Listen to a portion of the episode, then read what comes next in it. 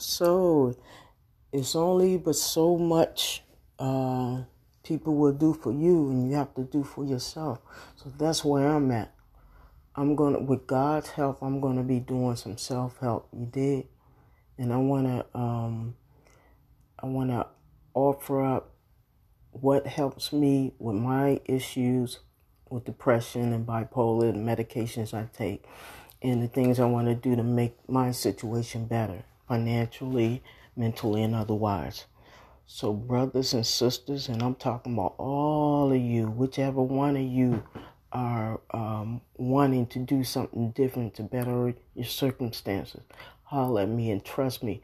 I am Christian, but I am as honest as I am with God that I will be with you. So I have my own issues that I'm dealing with racially and all of this. So that's why I say brothers and sisters because I'm talking about all of you.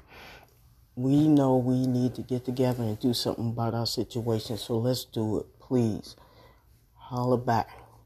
Peace.